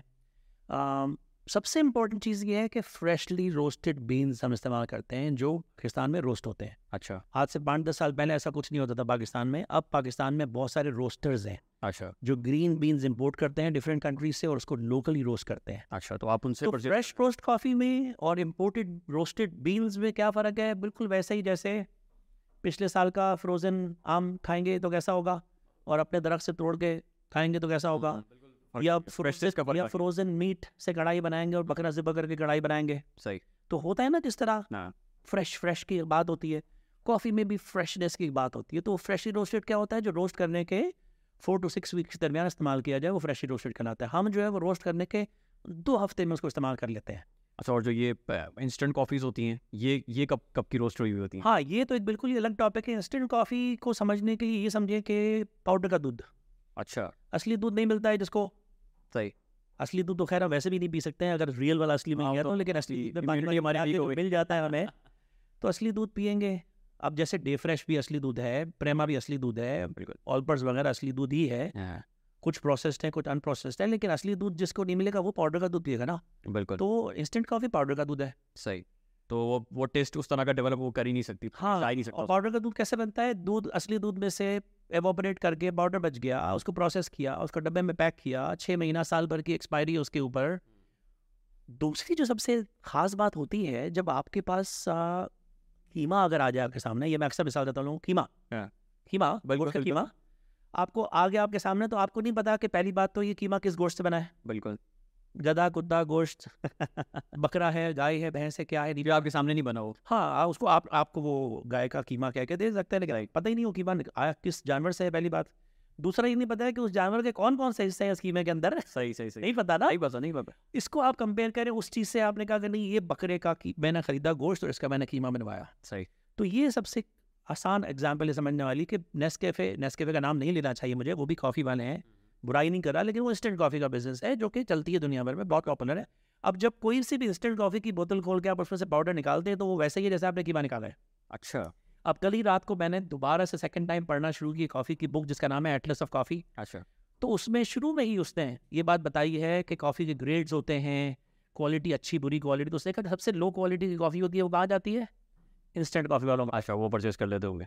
सही सही सही सही। तो उसमें ना ओरिजिन फिक्स होता है कि वो किस ओरिजिन की है ना उसके अंदर अरेबिका रोबस्टा तो मोस्टली रोबस्टा होती है जो लोअर ग्रेड होती है और वो सस्ती भी होती है और वो कमर्शियल होती है तो सस्ती आपके लिए भी सस्ती पड़ती है टाइम कम लगता है। हम्म, दो चम्मच डाला और उसको हिलाया और कॉफ़ी बन गई। सही। तो वो भी ठीक है जो लोग कॉफ़ी पीते हैं वो इंस्टेंट वाली जिसको पसंद है लेकिन उनको ये एटलीस्ट पता हो कि हम ये पाउडर का दूध वाली चीज़ काम कर रहे हैं और ये हम वो वाला कीमा यूज़ कर रहे हैं जिसमें पता ही नहीं है कि क्या है। सही। और अगर आपको कॉफ़ी एक्सप्लोर करनी है और ये देखना है कि कॉफ़ी तो एक नेचुरल चीज़ है तो दरख्त पे बनता है इसका फ्रूट उस दरख्त में से ये निकला वहाँ से ये आया और ये रोस्टर के पास गया और ये मेरे सामने बीन है। सही। इसमें कुछ भी मिलावट नहीं है। आपके सामने ये अल्लाह मियाँ का बना हुआ कॉफ़ी बीन है। इसका मैंने ग्राइंड करके इसको मिक्स करके मैंने ऐसी कॉफ़ी बनाई है। नेचुरल प्रोडक्ट है जिसके बहुत सारे फ़ायदे हैं। और वो फ़ायदों पे भी ये काफ़ी वो है आर्गूमेंट के वो फ़ायदे वाकई इंस्टेंट कॉफ़ी में भी मिल जाते हैं या नहीं मिलते हैं। हाँ। कैफीन क्वांटिटी की अलग डिस्कशन है। तो वो भी लंबा डिस्कशन बट एटलीस्ट अंडरस्टैंड करने वाली बात ये है। बिल्कुल बेसिक पॉइंट्स आपने ये हाँ कि मैं बिल्कुल ले मैंने लिए समझा रहा हूँ कि कॉफ़ी पीने का शौक है कॉफ़ी एक्सप्लोर करनी है तो फिर आप कभी ब्राज़ील वाले ट्राई करेंगे कभी वो ट्राई करेंगे कभी वो ट्राई करेंगे। आज से पाँच दस साल पहले अवेयरनेस नहीं थी। ऐसा ही अभी आप मुझसे कहेंगे यार मेरे पास तो कॉफ़ी मशीन नहीं है मैं तो कॉफ़ी शॉप रोज़ रोज़ जा सकता हूँ। अगला सवाल आप नहीं पूछ रहे हैं तो मैं ही पूछ लेता हूँ। अब अगर आप में आप माइंड में आ रहा होगा। बिल्कुल। कि हाँ यार नेस्कैफे नहीं भी है तो क्या करें? हम क्या कॉफ़ी वगैरह जाएँगे रोज़ रोज़ हम कहते हैं नहीं यार फ्रेंच प्रेस ले लो ना तीन चार हज़ार रुपये का। अच्छा। हाँ फ्रेंच प्रेस खरीदो अपनी पसंद के बीन्स खरीदो जाके। सही है। चाहे तो मार्केट से खरीद लो फ्रेश रोस्ट नहीं लेना तो लेकिन फ्रेश मार्केट से लोगे इम्पोर्टेड वाले या फ्रेश रोस्टर्स इतने सारे अवेलेबल हैं। सही है। नोमैड है राज है कराची में दो बड़े रोस्टर्स हैं। मज़ा। उनकी वेबसाइट से जाके कोई अपनी पसंद का सोचो कि चलो मैं ब्राज़ील के बीन्स ट्राई होम डिलीवरी वगैरह हो जाती उनसे उनसे ग्राइंड मंगवाओ ग्राइंड करवा के उनसे खरीदो। सही है। और फ्रेंच प्रेस पे रिसर्च करो आपको पता चल जाएगा कितने चम्मच डालना है कितना गर्म पानी डालना है कितनी देर छोड़ना है। हाँ। और ये यूँ करके आपने अपनी कॉफ़ी बनाई जैसे आपके ऑफ़िस में एक फ्रेंच प्रेस खरीद के रखें रोज़ फ्रेश कॉफ़ी बनाना शुरू करें। एक एकदम से आपका ऐसा इनहेंस होगा मज़ा कि आप बोलेंगे यार ये तो अच्छा चलिए सर मैं इसको ट्राई करूँगा। अब और क्या करें तो फिर हम कहेंगे इसके बाद मौका पॉट लो चूल्हे पे रखने वाला छोटा सा मौका पॉट वो कैसे बंद की है? अच्छा से लोग बड़ी मशीनों में जब इन्वेस्ट करने की बात करते हैं तो मैं कहता हूँ कि नहीं किसी मशीन में इन्वेस्ट मत करें। हाँ। फ्रेंच प्रेस या मौका पॉट छोटा सा। वो भी इटली वाला बीस पच्चीस हज़ार वाला नहीं चाइना का बना हुआ तीन चार हज़ार रुपए वाला। रिज़ल्ट सेम देगा वो। खरीदे वहाँ से स्टार्ट करें। सही अच्छा सर ये आप अ, कुछ टाइम पहले जो है आपके कभी भी कैफ़े के अगेंस्ट कोई रिव्यू आता है शॉर्ट वगैरह पे काफ़ी अब तो ग्रुप्स हैं तो आपका एक बड़ा मशहूर है कि आप फ़ौरन सीसीटीवी निकालते हैं और मिनट्स सेकेंड्स माइक्रो सेकेंड्स को आप लिखते हैं कि यार तू इस टाइम आया था तुमने ये पिया था और फिर ये करके तुमने ऐसा चेहरा बनाया था। एक एक आपका रिव्यू आता है ना सर्टिफिकेट आई एम सॉरी मैं इस तरह से बात नहीं कर रहा हूँ। बिल्कुल सही है। तो वो ये ये मतलब लोग इसको नेगेटिव लेते हैं ना। अमूमन क्या होता है कि जैसे हम आप ही बैठे हैं आपने बोला यार ये जो मैं खा रहा हूँ ना ये पिज़्ज़ा ठीक नहीं है इसको वापस लेके जाओ। नो क्वेश्चन आस्क वो उठाएगा पिज़्ज़ा लेके जाएगा और आपको नया ला दे देगा वो। और ये over the time last seven to eight years में कराची के अंदर बहुत तेज़ी से हुआ है कि जब से ग्रुप्स आए रिव्यूज़ आए आपको फ्री मील भी मिल जाती है आपको आपका ऑर्डर रिप्लेस हो जाता है पूरा विदाउट एनी कॉस्ट तो ये आप कि क्या तरीके का आ रहा है यार? इतनी तो हमारी लोकेशन पे भी बिल्कुल ऐसे ही होता है। अच्छा आप कॉफ़ी के कस्टमर है आपको पता है आप वहाँ पे जाएँगे आप कहेंगे यार ये कॉफ़ी ठंडी है। वो गर्म करके दे देगा। मेरा तो बैड एक्सपीरियंस रहा नहीं तो मैं ऐसा कह सकता। ठंडी है या वो आपसे कहेंगे इस कॉफ़ी मज़ा नहीं आया। हाँ। तो कहेगा अच्छा बताएँ क्या मज़ा नहीं आया? स्ट्रॉन्ग कर दूँ इसको लाइट कर दूँ दूध एक्स्ट्रा कर दूँ मौका एक ड्रिंक है। बिल्कुल। बड़ी कॉम्प्लिकेटेड है। हम्म। हर कॉफ़ी शॉप पे उसकी रेसिपी बिल्कुल डिफरेंट होती है। सही। तो कस्टमर आके कहते हैं इसमें मुझे कॉफ़ी का फ्लेवर नहीं आ रहा है। कहता अच्छा कॉफ़ी का फ्लेवर एक्स्ट्रा शॉट डाल देते हैं आपके लिए ले जाएगा? एक्स्ट्रा शॉट डाल देगा मिक्स कर देगा नहीं बना देगा दोबारा दे देगा आपके सामने। सही। आप और फिर आपसे पूछेगा अब अब ट्राई करें? तो आप बोलोगे हाँ आप सही हो गई। सही। बोलेगा कि नहीं नहीं आप सच सच बताएँ मैं तीसरी दफ़ा भी ठीक कर सकता हूँ। वो ये बोलेगा। अच्छा। कहेगा नहीं यार ऐसी नहीं बोले आप सच सच बताएँ सही नहीं हुई तो मैं अभी एक और राउंड करूँगा आपके लिए। अच्छा। ये बोलता है वो। सही। फिर वो कहता है कि हाँ यार थोड़ा सा आपने बहुत स्ट्रांग हो गई है। तो कहता है अरे मैं क्रीम डाल के लाता हूँ आपके लिए। मतलब वो अब लग जाएगा आपके साथ क्योंकि उसको ये पता है कि आपने पाँच सौ छः सौ रुपये खर्च किए ना तो आप गाना थोड़ी देगा। हम्म। आप बोलोगे नहीं नहीं यार बस ठीक है ना रहने तो बोलेगा नहीं यार रहने कैसे दूँ? सर आप छोड़े ना इसको आप साइड पे कर दे अच्छा मज़ा ही नहीं आ रहा है ना आपको। हाँ। आप छोड़ दे रहे हैं इसको मैं आपको कुछ और बना के देता हूँ आप मेन्यू में से बताएँ कुछ और ट्राई करें। अच्छा। और वो भी आप नहीं ट्राई करोगे तो कहेगा अच्छा फिर आप अपने पैसे वापस लें। सर मैं आपसे ऐसे थोड़ी पैसे ले लूँगा आपने तो दो सिप लेके छोड़ दिया आपको मज़ा ही नहीं आया तो। ये पॉलिसी तो ये सारी चीज़ें हमारे हर आउटलेट पर रेगुलरली होती है। अगर आप वहाँ पे उसको कुछ बोलेंगे तो ना नहीं तो वो सीसीटीवी वाला जो एलिमेंट है वो बोलेगा तो वो- अब वो कुछ भी नहीं बोलेगा वहाँ पर। सही। और आपको रसीद देते वक्त उसने कहा है कि कोई भी फीडबैक और कंप्लेन करनी है तो ये हमारा व्हाट्सएप नंबर है यहाँ पे फीडबैक और कंप्लेन करें। अच्छा। और वो व्हाट्सएप नंबर किसका है? मेरा। अच्छा। पर्सनल डायरेक्ट नंबर पे आपसे रब्ता होता है। पूरे पाकिस्तान की सारी लोकेशन पे रोज़ाना कितने सौ कस्टमर्स के पास मेरा पर्सनल नंबर जाता है। पता नहीं है उनको अब पता चल गया सबको आपके पॉडकास्ट से कि वो इसका नंबर है। अच्छा। तो उस पर मैसेजेस आते हैं मैं पर्सनली उनको अटेंड करता हूँ। तो उनको ये भी हमने ऑप्शन दिया हुआ है कि शिकायत करनी है तो हमसे शिकायत करो। फिर जब वो शिकायत उस वक्त नहीं कर पाता है कि मैं टेक अवे लेके चला गया था उसमें ये निकला तो मैं कहता हूँ अरे ऐसा हो गया था कोई बात नहीं ये मैसेज दिखा के दूसरी कॉफ़ी ले लेना अगली दफ़ा। अच्छा। तो हमारा ये सब जनरल चल रहा होता है लेकिन आप जो है वो जाएँगे सोशल मीडिया पे। सही है। और वहाँ जाके बोलेंगे कि मेरे साथ ये हुआ ये हुआ ये हुआ ये हुआ ये हुआ। तो सबसे पहले क्या करना है हमें? सबसे पहले हमें ये करना है कि हमें वेरीफाई करना है। कि केस जेन्युइन भी है कि नहीं? हमारे फ्रेंचाइजीज हैं सारे। मैं कैसे उनसे कह दूँ कि इसको फ्री कॉफ़ी दो? वो बोलेगा यार इसको इतनी परफेक्ट कॉफ़ी दी हमने फीडबैक लिया इससे हमने इसने का सब कुछ परफेक्ट है फीडबैक लिए बगैर हम किसी को जान नहीं देते टेक अवे वाले को बोलते हैं यार एक सिप तो ले लो ना जाने से पहले। जिद करता है हमारा कस्टमर हमारा स्टाफ अच्छा। वो कहता है यार सही है यार कुछ कस्टमर जो बोलते हैं अरे यार रोज़ तो लेता हूँ परफेक्ट ही होती है ना। तो वो क्या कहता है हमारा स्टाफ कहता है नहीं मैं तो आज की कॉफ़ी का पूछ रहा हूँ आज कैसी है? अच्छा। आप एक सिप लेना। वो रोज़ वाले कस्टमर को बोलता है कि एक सिप लेना। तो ये कि आप सबको तो ज़ाहिर है खुश नहीं कर सकते कोई ना कोई तो उसको कस्टमर feedback होगा। ले लिया उसको ट्राई भी करवा दिया उसने कहा सब सेट है। और फिर एकदम से उसको क्या मूड हुआ कि सोशल मीडिया जाकर उसने कहानी बना दी? तो मैं उस कहानी को वेरीफाई करना है मुझे। मैं सबसे पहले जवाब देने से पहले और मैंने ये रूल बनाया है कि सोशल मीडिया के रिस्पॉन्सेज मैं खुद करूँगा। अच्छा। मेरी ज़िम्मेदारी है। मैं चाहे वो लाहौर से आया कंप्लेन जहाँ से भी आया है सही। मैं उसको हैंडल करूँगा। हैंडल करने से पहले क्या करूँगा? मैं अपने आउटलेट से पूछूँगा कि ये बंदा है ये इसकी रसीद है ये ऑर्डर है। कभी कभी उसकी कहानी मैच करेगी वो कहेगा कि हाँ वो ट्राई किए बगैर निकल गया था तो मैं कहूँगा ठीक है फिर मैं उसको ऑफ़र कर रहा हूँ वो आएगा दे देना। सही। अगर उसने कहा कि नहीं उसके साथ तो ये हुआ था नहीं उसने तो ऑर्डर ही नहीं किया था नहीं उसने तो यूँ किया था। नहीं वो तो मिनिमम स्पेंडिंग पे बहस करके गया मुझसे वो तो उल्टा हमें सुना के गया है कि चार सौ रुपये क्यों देने हैं मुझे और ये क्यों करना है हाँ ये तो वो कस्टमर है जो जीएसटी नहीं पे करना चाह रहा था ये तो वो कस्टमर है जो ये करा था हमारे साथ। अच्छा। अब उस कस्टमर को साथ में क्या करूँगा आपके ख्याल में? फिर इस तरीके से कॉफ़ी ले जाओ जाके। क्यों? मैं उसको कभी भी फ्री कॉफ़ी नहीं दूँगा क्योंकि उसकी पूरी स्टेटमेंट गलत है। सही। अब उसी स्टेटमेंट को मैं करेक्ट करवाऊँगा मैं कहूँगा एक्चुअली ये ये ये ये ये हुआ था। अच्छा सर फ्रेंचाइजीज की आपने बात करी थोड़ा सा आपके फ्रेंचाइजिंग मॉडल को समझते हैं तो वो हमेशा हम सीसीटीवी कैमरा नहीं निकालते हैं ना हमेशा वो टाइम वाला वो एक मरतबा बड़ी डिटेल से हुआ था बादराबाद वाले आउटलेट में तो उस वक्त से मशहूर हो गया था ये। हाँ। और उसके बाद दो तीन मरतबा और भी हुआ था but most of the time आप जब हमारे रिव्यूज़ के रिस्पॉन्स देखेंगे तो लोग वेट कर रहे होंगे कि सीसीटीवी कैमरा कैमरा कब आएगा हम्म। और कब उसकी वो निकलेगी हिस्ट्री लेकिन ज़रूरत उसकी पड़ती ही नहीं है हमारा स्टाफ बता देता है और उसने बताया बहुत है स्टोरी मैच करती है। सर वैसे आपको नहीं लगता कि जैसे आप एक एक एक कैफ़े या रेस्टोरेंट का ऑनर होते हो ईटरी का ऑनर बस एक और बात मैं ऐड कर दूँ उससे पहले आपके सवाल पे आता हूँ। वो इम्पोर्टेंट बात यह है कि हम अपने स्टाफ और फ्रेंचाइजीज को प्रोटेक्ट करते हैं हम ये नहीं बिलीव करते हैं कस्टमर इज़ ऑलवेज राइट। और स्पेशली यहाँ पे जहाँ पे कस्टमर्स जो है वो अननेसेसरी एडवांटेज लेना चाहते हैं ऐसे ही। कि मैं कंप्लेन करूँ मुझे फ्री में मिल जाए। ना मैं किसी से फ्री चीज़ खाना चाहता हूँ कंप्लेन करके ना मैं किसी को फ्री चीज़ देना चाहता हूँ जस्ट बिकॉज़ उसने कंप्लेन करी अनलेस कि उसकी कंप्लेन जेनुइन है। सही। तो हमने पहली मरतबा इस इंडस्ट्री के अंदर ये बोला कि नहीं कस्टमर इज़ रॉन्ग तुमने झूठ बोला पूरा ऊपर से नीचे तक। ये सीसीटीवी कैमरे की रिपोर्ट है और ये सब ये मैनेजर है और ये उसका नाम है और इतने में ये हुआ था इतने में ये हुआ था। तो वो हम उसको कॉल आउट करेंगे अगर खुल्लम खुल्ला आके वो करेगा। तो और ये अभी भी होता है। अच्छा हमें स्टोरी पता चल जाती है पहले से हाँ। कि आज कस्टमर ने ये ये किया है हमारे साथ। किसी ग्रुप पे आ जाए। हाँ हाँ।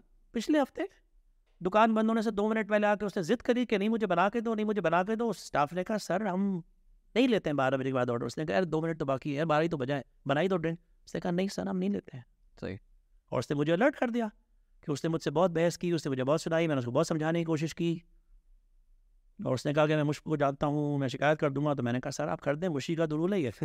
ना सुबह हमें पाँच मिनट लेट आना अलाउड है और यहाँ से रात को लेट निकलना भी हमें अलाउड नहीं है। अगर हम यहाँ से लेट जाते हैं तो हमें डांट पड़ती है। सही। हमारा रूल ये है कि बारह बजे कस्टमर को बाहर निकालो साढ़े बारह बजे घर जाओ। अगर हम साढ़े बारह बजे घर नहीं जाएँगे तो हमें वैसे ही डांट पड़ेगी जैसे सुबह लेट आने पर डांट पड़ती है कि तुम क्यों बैठे हो साढ़े बजे के बाद? अच्छा। और हम कहेंगे कि कस्टमर बैठा हुआ था तो हम से कहेंगे कस्टमर को निकाला क्यों नहीं तुमने? अच्छा तो बारह बजे निकाल देना है अपने कस्टमर को कोई और। जहाँ पे बारह बजे का टाइम है जिस आउटलेट की बात कर रहा हूँ वरना जनरली साढ़े बारह पे लास्ट कस्टमर को निकलना होता है। अच्छा। हमारे कस्टमर्स को पता है ये बात? मैं पर्सनली जाकर उसको बोलूँगा। कस्टमर पहली दफ़ा आता है बोलता है आप हमें जा रहे हो घर? है हमने कहा "हाँ." जाने को कहते ज़ाहिर है स्टाफ को घर जाना है ना भाई। अरे तो यार अभी तो हम आए हैं। तो हमने कहा आपको आया था तुमने बताया था कि बीस मिनट और फुले हम तो हम तो सीरियस है इस मामले में। बारह बजे आप साढ़े बारह निकलेंगे। आधे घंटे में स्टाफ क्लीन करके एक बजे निकलेगा। हम चाहते हैं कि वो एक बज के एक मिनट भी ना हो उसका। हम चाहते हैं वो एक बजे ही घर निकले। इसी तरह तो हम उसको सुबह आठ बजे बुलाते हैं टाइम पर। सही ये थोड़ी होगा। ये भी अगेन शायद हम पहली दफ़ा कर रहे हैं पाकिस्तान में। मेरे ख्याल से तो पहले दफ़ा स्टैब्लिश रूल है ये कि रात को जाने का कोई टाइम नहीं है। अच्छा सर ये जो आपने अननेसेसरी एडवांटेजेस की बात करी जो कस्टमर्स अमूमन लेते हैं और काफ़ी हमने भी देखा है लोग ले रहे होते हैं ये आपको क्या लगता है कहाँ से खराबी आई है? ये ग्रुप रिव्यू ग्रुप से आई है या रेस्टोरेंट्स वालों ने जो है ये लोगों की आदत खराब करी है? क्योंकि पहले से नहीं होता था all combination social media is a big part of it कि सोशल मीडिया पे कोई बात डाल दी अगर तो फ़ौरन से अपने आप को प्रोटेक्ट करना ज़रूरी है। तो फ़ौरन से उसको सॉरी बोलो उसको बोलो रिव्यू मिटाओ। आप कितने आप कितना सीरियस लेते हैं so it all start with social media social media आ गया है तो ज़ाहिर है उसकी वजह से एकदम आसान हो गया है लोगों के लिए किसी ब्रांड को बदनाम करना। हाँ। और फिर पहला एलिमेंट वो है। दूसरा एलिमेंट वो है कि रेस्टोरेंट जो हर कस्टमर से डर के उसको हर वक्त फ्री ऑफ़र कर देगा हम्म। उनकी आदतें खराब हो जाएँगी। तो मेरे ख्याल से रेस्टोरेंट्स और ग्रुप्स का इसमें ज़्यादा वो है हाँ फ़ूड ग्रुप्स तो इसलिए नहीं बने हैं हाँ। लेकिन फ़ूड ग्रुप्स एक अच्छी चीज़ है। फ़ूड ग्रुप्स इसलिए बने हैं कि उस पर लोग रिव्यूज़ करें। लेकिन सर उसके तो ज़्यादातर अब नेगेटिव रिव्यूज़ ही मिलते हैं आपको। ज़्यादा पॉजिटिव रिव्यूज़ कहाँ आते हैं उसके ऊपर? बिल्कुल आप जहाँ देंगे तो नेगेटिव आप बड़े बड़े ग्रुप्स के ऊपर देंगे नेगेटिविटी ही है। चले सर इस पर हमारी काफ़ी अच्छी गुफ्तगू हुई। मैं थोड़ा सा ज़रा फ्रेंचाइजिंग मॉडल जानना चाहूँगा कॉफ़ी वगैरह का। इस वक्त आपके पाकिस्तान में टोटल कितनी फ्रेंचाइजेज हैं? हमारे हम अब तक पंद्रह लोकेशंस लॉन्च कर चुके हैं। ठीक लोकेशन नंबर सोलह हमारी अगस्त में इंशाल्लाह फ्यूल पंप की होगी। ओके लोकेशन नंबर सत्रह इंशाल्लाह सितंबर में हमारी लाहौर के बैरिया टाउन पे काम चल रहा है। सही। और वो सब की सब फ्रेंचाइज मॉडल हैं। जो मैं आपको शुरू की स्टोरी बता रहा था तो उसमें के शुरू में हमने क्या डिसाइड किया हुआ था? उसी वक्त डे वन से ये डिसाइडेड था कि अगर ग्रोथ मॉडल हमारी जो ग्रोथ की स्ट्रैटेजी है वो फ्रेंचाइज मॉडल से ही चलेगी। सही है। अपनी लोकेशंस पे हम बिल्कुल काम नहीं करते तो हमने आज तक सिवाय अपनी एक लोकेशन के कोई लोकेशन ऑन नहीं करी है। अच्छा। हमने प्लान के हिसाब से एक साल पूरा होने के बाद फ्रेंचाइज प्रोग्राम लॉन्च किया और उसमें वो फ़र्स्ट हमारी लोकेशन थी मस्कन वाली असदन महविश वाली और फिर हमारा ये गोल था कि कराची में हम पाँच लोकेशंस बनाएँगे। सही। वो जो हमारा सेकंड ईयर था उसमें हमने कराची के पाँच लोकेशंस पूरे किए। फिर हमारा गोल था कि अब हम कराची से बाहर का काम शुरू करेंगे लेकिन उसके बाद दो साल कोविड पीरियड आया। उस कोविड पीरियड में हम लोगों ने अपना ऑनलाइन स्टोर लॉन्च किया ताकि लोग बीन्स ऑर्डर कर सकें घर बैठ के। सही। उसमें हमने अपना बरिस्ता एकेडमी लॉन्च करी ताकि लोग हमारे आउटलेट पे आके कॉफ़ी बनाना सीख सकें। अच्छा। उसी में हमने कॉफ़ी रिक्शा लॉन्च किया कॉफ़ी ऑन व्हील्स ख्याल से बहादराबाद शरफाबाद में जो हाँ तो वो हमने कोविड पे वो सब किया फिर कोविड के ऑलमोस्ट खत्म होती फिर फिर से हम ट्रैक पर आए थे बैरिया टाउन लॉन्च हुआ हैदराबाद लॉन्च हुआ फिर उसके बाद लाहौर और इस्लामाबाद। पिछले साल हमने फ़ूड कोर्ट्स के अंदर क्योस वाला मॉडल स्टार्ट किया डॉलमेन तारिक रोड से स्टार्ट होगा आ, उसकी सक्सेस के बाद फिर लकी वन फिर उसकी सक्सेस के बाद ओशन मॉल फिर हैदराबाद का बुलेवार्ड मॉल अब मॉल्स इतने हैं नहीं और स्ट्रैटेजी हमारी बड़ी है तो अब हम तीसरे वाले मॉडल पे आ रहे हैं फ्यूल पंप वाला। अच्छा। वो स्ट्रैटेजी हम लॉन्च करेंगे और फिर इंशाल्लाह एक और फास्ट ट्रैक मिलेगा हमारी ग्रोथ को। तो ये मॉल्स वाले जो फ्रेंचाइजेज हैं ये भी आपने मतलब सेल आउट की हुई हैं या फिर आप खुद ही इसको मैंने फ्रेंचाइज होती हैं सारी। अच्छा, लोकेशन है सिर्फ़ बदर वाली जो है वो अभी आप ऑन करते हैं। अच्छा मुझे आप ये बताएँ कि आपकी कंपनी की हेरारकी है क्या? मतलब मुश पंजवानी उसके नीचे कौन आ रहा है? फ्रेंचाइजीज डायरेक्ट हैं या आपने अपने साथ भी कुछ लोग रखे हुए बोर्ड ऑफ़ डायरेक्टर्स होते हैं। तरह तरह के हमारे तो बड़ा सिंपल सा फ्लैट मॉडल है बिल्कुल। तीन चार हमारे कॉपरेट टीम के लोग हैं। अच्छा। जो फाइनेंस एडमिन को देखते हैं मार्केटिंग देखते हैं इवेंट्स कोऑर्डिनेशन देखते हैं। ग्राफिक डिज़ाइन तो तीन चार लोग हमारी कॉपरेट टीम है। तो हम चार पाँच लोग मिल के ये पूरा बिज़नेस मैनेज करते हैं। आपने लोगों को लोगों को लगता है कि पचास लोगों की टीम बैठी होगी पीछे कोई बड़ा ऑफ़िस होगा। हम्म। कोई ऑफ़िस ऑफ़िस नहीं है कॉफ़ी वगैरह लिफ्टन आउटलेट में एक छोटी सी डेस्क है उस डेस्क में मेरा उधर से ही सारी ब्रांचेस इसी के बराबर में तीन और डेस्क लगी हुई हैं। वो एक छोटा सा लिफ्टन आउटलेट हमारा ज़रा डिफरेंट डिज़ाइन हुआ हुआ है। हम्म। वहाँ पे हमारे चार स्टाफ के बैठने की जगह है। हालाँकि दो लोग घर से काम करते हैं बट उनकी भी स्पेस है वहाँ पर। अच्छा तो वो चार की मेंबर्स हैं हमारे। बाकी सारे जो है वो आउटसोर्स हुआ हुआ। और ये वेबसाइट आउटसोर्स हुई हुई हमारी। हमारा पूरा मार्केटिंग का एक बहुत बड़ी कंपनी है डिजिटल एगेड्स अच्छा जो। हमारी मार्केटिंग देखती है हमारे डिफरेंट प्लेटफॉर्म्स को मैनेज करती है। अच्छा कंटेंट स्ट्रेटजी अभी भी मेरे पास से आता है मोस्टली बट उसको मैनेज करना होता है हर कंटेंट और स्ट्रेटजी को सही से। वो सब देखती है। तो छोटी सी टीम हम्म। लेकिन बहुत ही पैशनेट और बहुत ही प्रोडक्टिव बहुत ही एफिशिएंट मैं बारह घंटे काम करता हूँ पर्सनली हम्म। ऑफिशियली ग्यारह से ग्यारह। सही। कभी कभी एक्सटेंड भी हो जाता है। सही। हमारी टीम के ज़्यादातर लोग बारह घंटे काम करते हैं जो कॉर्पोरेट टीम में लोग हैं। अच्छा आपकी जो जैसे आई एम नॉट प्राउड कि वो सब बारह घंटे काम करते हैं। मैं चाहता हूँ कि वो सब उनके काम टाइम श्रिंक हो। हम्म, बट वो है ऐसा कि ताकि वर्क लाइफ बैलेंस भी थोड़ा थोड़ा हाँ। इम्प्रूव हो। नहीं तो सर अभी जैसे आपकी फ्रेंचाइजेज हैं कोई खरीदना चाहता है फ्रेंचाइज कोई आपके पास आता है तो आप किस किस उस पर इसको एवेलुएट कर रहे होते हैं? डॉट कॉम स्लैश फ्रेंचाइजिंग हैं वहाँ? हाँ अच्छा। वहाँ से काम शुरू होता है हाँ। कि उसको जाके पढ़ें अंडरस्टैंड करें हमारी वैल्यूज़ को अंडरस्टैंड करें हमारी स्टोरी पढ़ें उसी के नीचे फाइनेंशियल इन्वेस्टमेंट होती है आपका कमिटमेंट क्या होता है तो सिर्फ़ पैसे पे ज़ाहिर एवेलुएट नहीं करना हम्म। होता है वरना बहुत सारी गोल जगह होते हैं अच्छा सर इसको हम रैपअप करेंगे तो उससे पहले मैं आपसे दो से तीन सवाल कर लूँ कि आपने अगर आप बताना चाहें कि आपने जो फ़र्स्ट अपनी फ्रेंचाइज जो आपने मस्कन वाली जो बेची वो उस वक्त आपने कितने की बेची थी आपकी अगर उसमें कोई सीक्रेट नहीं है हमने पंद्रह हज़ार पंद्रह लाख से स्टार्ट किया था। सही है और अभी? और अब जो है वो तीस लाख है। अच्छा पंद्रह से तीस लाख। लाख होने वाली है कुछ दिनों सही है। माशा तो फ्रेंचाइज फ़ीस होती है बेसिक इन्वेस्टमेंट होती है इस वक्त बेसिक इन्वेस्टमेंट फ्रेंचाइज में तीस लाख रुपए है तीस हम्म। लाख रुपए फ्रेंचाइज फ़ीस लगती है। सही। फिर उसके बाद अगर आप डाइनिंग लोकेशन बनाना चाहते हैं तो उस लोकेशन को बनाने का खर्चा तकरीबन हम्म। पचास लाख होता है तो तीस प्लस पचास अस्सी लाख का खर्चा होगा। हम्म। अगर आप क्योस बनाना चाहेंगे तो पचास लाख के बजाय तीस पैंतीस लाख का खर्चा होगा तो तीस प्लस पैंतीस आपका सिक्सटी फाइव लैक्स का खर्चा होगा या एटी लैक्स का खर्चा होगा। वो आपकी इन्वेस्टमेंट होती है। सही सही सही सही। अच्छा सर मैं और उस इन्वेस्टमेंट का रिटर्न और प्रॉफिटेबिलिटी और सेल्स टारगेट्स वो सब कुछ हम बैठ के समझाते हैं लोगों को कि क्या होता है वो एक अलग डिटेल डिस्कशन होता है। बट बेसिक सबसे पहला क्वेश्चन ये होता है ना कितने पैसे होंगे शुरू करने के लिए। वो क्राइटेरिया ज़रूरी है वो है तो फिर उसके बाद हम बात करते हैं कि टाइम कमिटमेंट आपको कितना होगा इंटरेस्ट कितना होगा। हमारी कोशिश ये होती है कि हम यंग ऑन्टरप्रेन्योर्स के साथ काम करें। अच्छा। इसीलिए हमारे पास कोई ऐसे लोग नहीं है कि जो ज़िंदगी भर में बहुत पैसा बना चुके हैं और अब उनको शौक हो रहा है कि कैफ़े भी खोल लेते हैं। सही दो तीन ये भी फैक्ट्री है फलाना रेस्टोरेंट भी है कैफ़े भी खोल लेते हैं। वैसा कोई हमारे पास हार्डली कोई होता है। अच्छा। अच्छा सर मैं जितना मैं तब कॉफ़ी वगैरह को देखते हैं कॉफ़ी वगैरह को आउटलेट्स पे जाने से ज़्यादा हम सोशल मीडिया पे देख रहे होते हैं ना। आपकी माशाल्लाह वीडियोस आ रही होती हैं अभी आपने आम और कॉफ़ी का एक बड़ा ज़बरदस्त कॉम्बिनेशन दिखाया हमें। तो मैं बड़ा सवाल ऐसा करूँगा जिससे शायद आपसे पहले कभी किसी ने ना किया हो। कॉफ़ी वगैरह चल रहा है आपके चेहरे पे? ये मैं एज अ कस्टमर आपसे बात कर रहा हूँ कि मुश पंजवानी के नाम को मैं जानता हूँ कॉफ़ी वगैरह को मैं बाद में जानता हूँ। आपको क्या लगता है कल को आप नहीं रहते? कल को आप मर जाते हैं, हकीकत है मरना ही सबने। तो आपके जो इतनी फ्रेंचाइजीज हैं, जिन्होंने आप इतना ट्रस्ट किया हुआ है, इस ब्रांड की क्या उस वक्त वैल्यू होगी? क्या इसी तरीके से ये ग्रो करेगा? ये सवाल जैसा मैकेनिज्म है ये सवाल सब पूछते हैं और सबके जहन में होता है और इसका जवाब ये है कि हर बिज़नेस को सक्सेसफुल प्लानिंग की ज़रूरत होती है। ठीक है। और मैं भी एज अ बिज़नेस मैन उसको बहुत सीरियसली लेता हूँ कि there is a successful planning successful planning ये होता है कि मैं नहीं हूँ तो क्या होगा? और वो हमेशा से बड़ा क्लियर फोकस होता है उसके ऊपर। और उसके ऊपर मुसलसल काम चलता रहता है। अच्छा। हाँ। और सक्सेशन प्लानिंग का मतलब ये होता है कि मैं इस इक्वेशन से बाहर निकला तो क्या होगा? इसीलिए सिस्टम्स और प्रोसेस बनाए जाते हैं। और सिस्टम्स और प्रोसेस नहीं होंगे तो फ्रेंचाइज मॉडल चलेगा ही नहीं।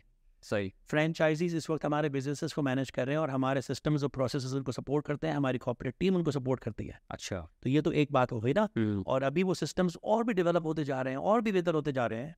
सही। एक तरफ़ तो ये हो गया दूसरी तरफ़ ये हो गया कि मार्केटिंग हम्म। चार साल से पिछले पाँच साल से मार्केटिंग मेरे अपने हाथ पे थी। वो आहिस्ता आहिस्ता मैंने लोगों को डेलीगेट करना शुरू किया और अब जाके कुछ महीनों पहले हमने एक पूरी मार्केटिंग टीम को आउटसोर्स किया हुआ है। अच्छा। अब मेरे पास से आता है कंटेंट एंड स्ट्रैटेजी लेकिन उसको सारे प्लेटफॉर्म्स पे लेके जाना। सही। टिकटॉक पे यूट्यूब पे ट्विटर पे लिंक्डइन पे वो बात पे। वो आपने उसको उसको किस तरह से किस तरह वहाँ पे करना है वो उनका काम है। सही है। मेरा चूँकि बैकग्राउंड है ट्रेनिंग में तो मेरे लिए बड़ा नेचुरल होता है वीडियोस क्रिएट करना educational videos fun videos create करना। तो मैं कंटेंट बनाता रहूँगा। लेकिन कुछ लोग नोटिस कर रहे हैं इस बात को कि अब हमारा बहुत सारा कंटेंट ऐसा होता है जिससे मुश होता ही नहीं है।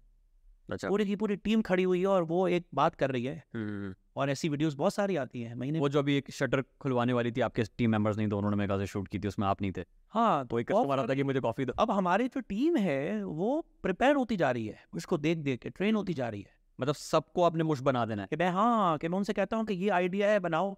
और हमें पता है कि हर आउटलेट में कुछ लोग ऐसे हैं जो वीडियो को बनाते हैं। पिछली दफ़ा जो वीडियो आई थी उसमें क्या था जिसमें हर आउटलेट के एक बंदे ने एक ड्रिंक इंट्रोड्यूस की थी। हाँ दस बेसिक कॉफीज अच्छा मैंने अपने बरिस्ता से कहा कि तुम्हारी ये है तुम्हारी ये तुम्हारी ये तुम्हारी ये तुम्हारी ये तुम्हें एक लाइन में बताना है कि लाटे क्या होती है। अच्छा। यूँ करके तुम्हारे हाथ में लाटे का ग्लास होना चाहिए और तुम बोलोगे इसमें होता है स्पेशल शॉर्ट दूध और बर्फ़।